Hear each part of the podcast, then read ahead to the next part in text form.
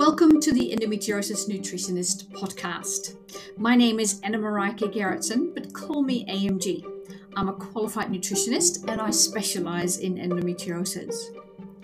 In this podcast, you will learn how what you eat and drink affect your endometriosis and how you can use your diet to take control over your symptoms.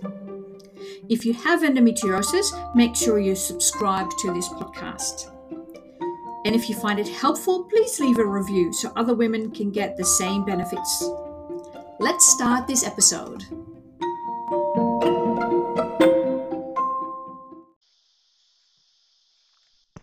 Hi there, and welcome to another episode of the Endometriosis Nutritionist podcast. Um, before we start, you may notice that the quality, sound quality, might be a little bit better than what some of my episodes have been in the past. Um, one of the listeners was really kind enough to send me an email um, and say that some of the episodes were really difficult to listen to, to hear. So I've invested in a bit better uh, equipment, and I hope you like that the sound is so much better now. Uh, so anytime you have feedback, I'd love to hear it um, because I kind of no news is good news, if you know what I mean. Um, and also, if you have any topics that you would love for me to talk about, um, just uh, reply, comment on this uh, podcast episode or any podcast episode um, with a suggestion for a topic.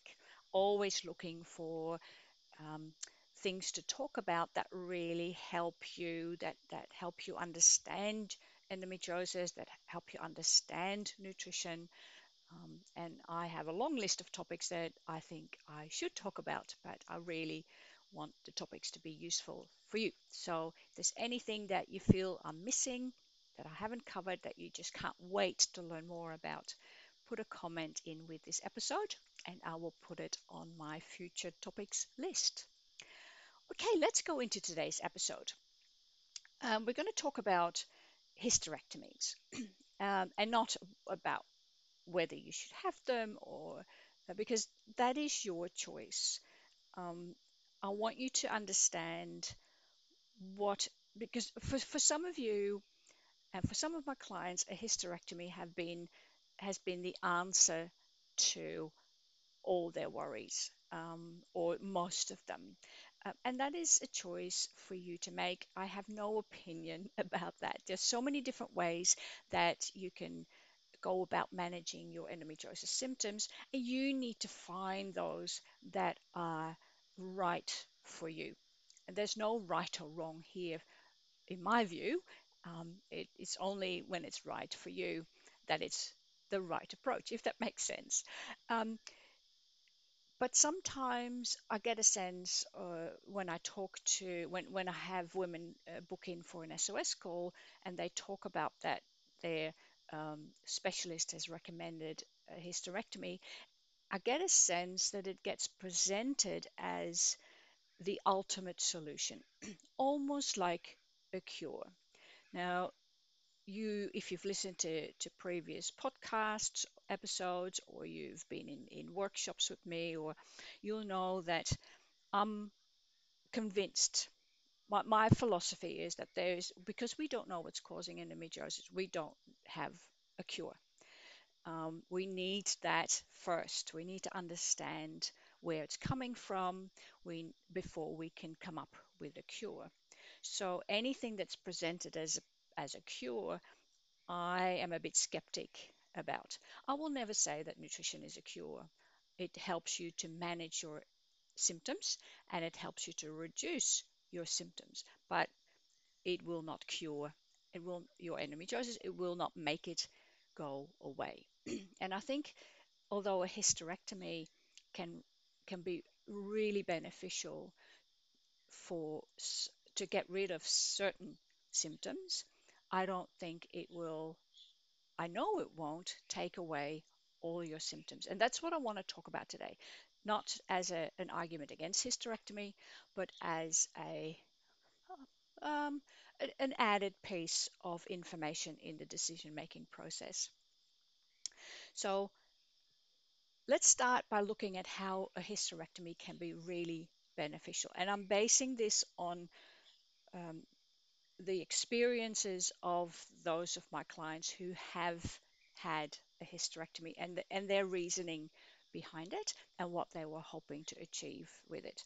So the main reason for most of for the clients that I have that have have had hysterectomy has been about pain or really really um, heavy long bleeding um, and so by removing the uterus and fortunately nowadays depending on your age but usually the surgeon will leave your ovaries so you don't go into menopause so um, your ovaries then still produce all the hormones that you are part of your normal cycle, but and, and in particular estrogen, but they you just don't have your period.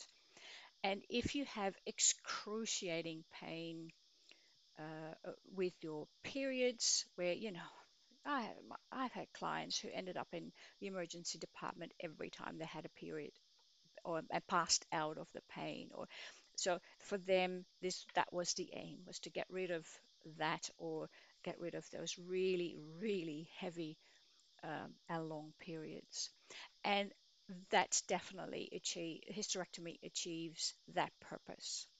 Um, if you have adenomyosis where you have um, endometrial like tissue in the muscle of your uterus um, that can't be removed. You know, when you have endometriosis el- elsewhere in your body, surgery can remove that. But in your uh, for adenomyosis, they can't remove it. So, um, and adenomyosis comes with really painful periods. So that can definitely be um, uh, provide great relief.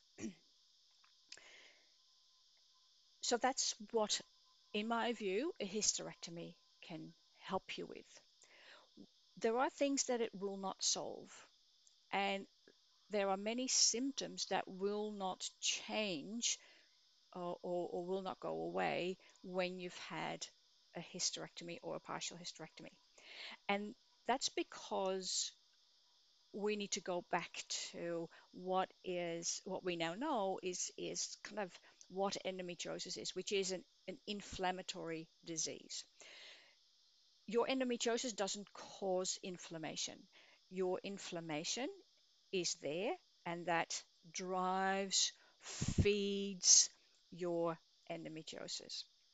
So, if by removing your uh, you, by having a hysterectomy, you're actually you're not changing that underlying inflammation, and that means that you still have uh, problems with your gut, you still have problems with your immune system, um, and you're constantly still produce, you're still in that constant state of systemic chronic inflammation. And that causes many symptoms like bloating, like constipation or diarrhea, like brain fog, like fatigue. Um, and a lot of that comes down to food intolerances. So, unless you tackle those and you find the diet that really um, is right for you by removing foods that you are uniquely intolerant to, um, if you don't support your immune system to function better, um, if then then none of this these symptoms will change. The other thing that I want you to realize is that, especially if you have a partial hysterectomy, it doesn't, unless with that surgery, they also remove, the surgeon also removes all the endometriosis they can find. Um, and even then, this, this might not necessarily change much. Um, but if there is endometrial like tissue left somewhere in your body and only remove your, um, your uterus, uh, leave your ovaries in. So you still have your normal hormonal cycles. Endometriosis responds to uh, uh, hormone levels. So um, if you still have your ovaries, then you still ovulate, even though that's not it's not going anywhere. Uh, and then between your ovulation and when you would have had a period, which you won't have, but still your um, hormone levels change, estrogen levels rise, and endometriosis responds to estrogen. So you can still have symptoms like back pain, uh, pain in your legs, difficulty breathing, the uh, bowel um, uh, issues, if there's endometriosis on your bowels. You can still have painful over, uh, ovulations if there are endometriomas on your ovaries. There's a lot of symptoms that um, either stay or might come back because you are still having normal um, hormone cycles. So unless you still so so if you choose to have a hysterectomy um, it's important that you also still work on reducing inflammation to get to keep that especially if you have a partial hysterectomy and your ovaries are left in place then you still have to um, you, still have that risk of uh, endometriosis symptoms because of those hormone cycles, but also you need to still work on reducing your inflammation to keep that the spread and the growth of your endometriosis in, under sort of uh, under control, but also to get rid of lots of other symptoms that just don't get um, resolved with this, that hysterectomy, which are gut related, uh, immune system related symptoms. So I hope that is something. For, again, I am not saying don't have a hysterectomy. Absolutely not. That is your choice. I just want you to realize what it can and cannot do for you. Just as I'm always trying to be really clear about what nutrition can and cannot do for you. You, the more information you have, the more, uh, the better you can make the decisions that are right for you. So as always, if there is, if this is, is raising more questions than it answers, and you just want to see what, how, how at least nutrition can help you um, work, uh, deal with your symptoms and get, manage your endometriosis, please book in an endometriosis SOS call. Um, and before I leave you, uh, if you love this podcast, um, please, please rate the podcast on whatever platform you're at. Um, I mean, I love to see it, obviously, but more importantly, the more positive ratings the podcast gets, the more it gets put in front of people that are looking for information on endometriosis. Um, and so you help other women like you to get the information that is that you find useful, and hopefully they find useful as well. All right, that's it for today's episode. I will see you again in a fortnight. Bye for now.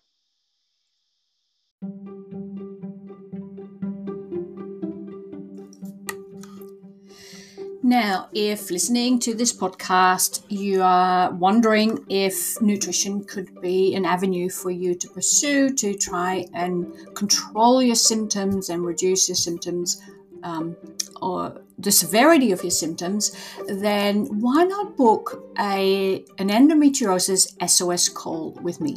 It's a obligation free, totally free 30 minute uh, video call where we can talk about what you're experiencing and I will be able to give you some options to go forward.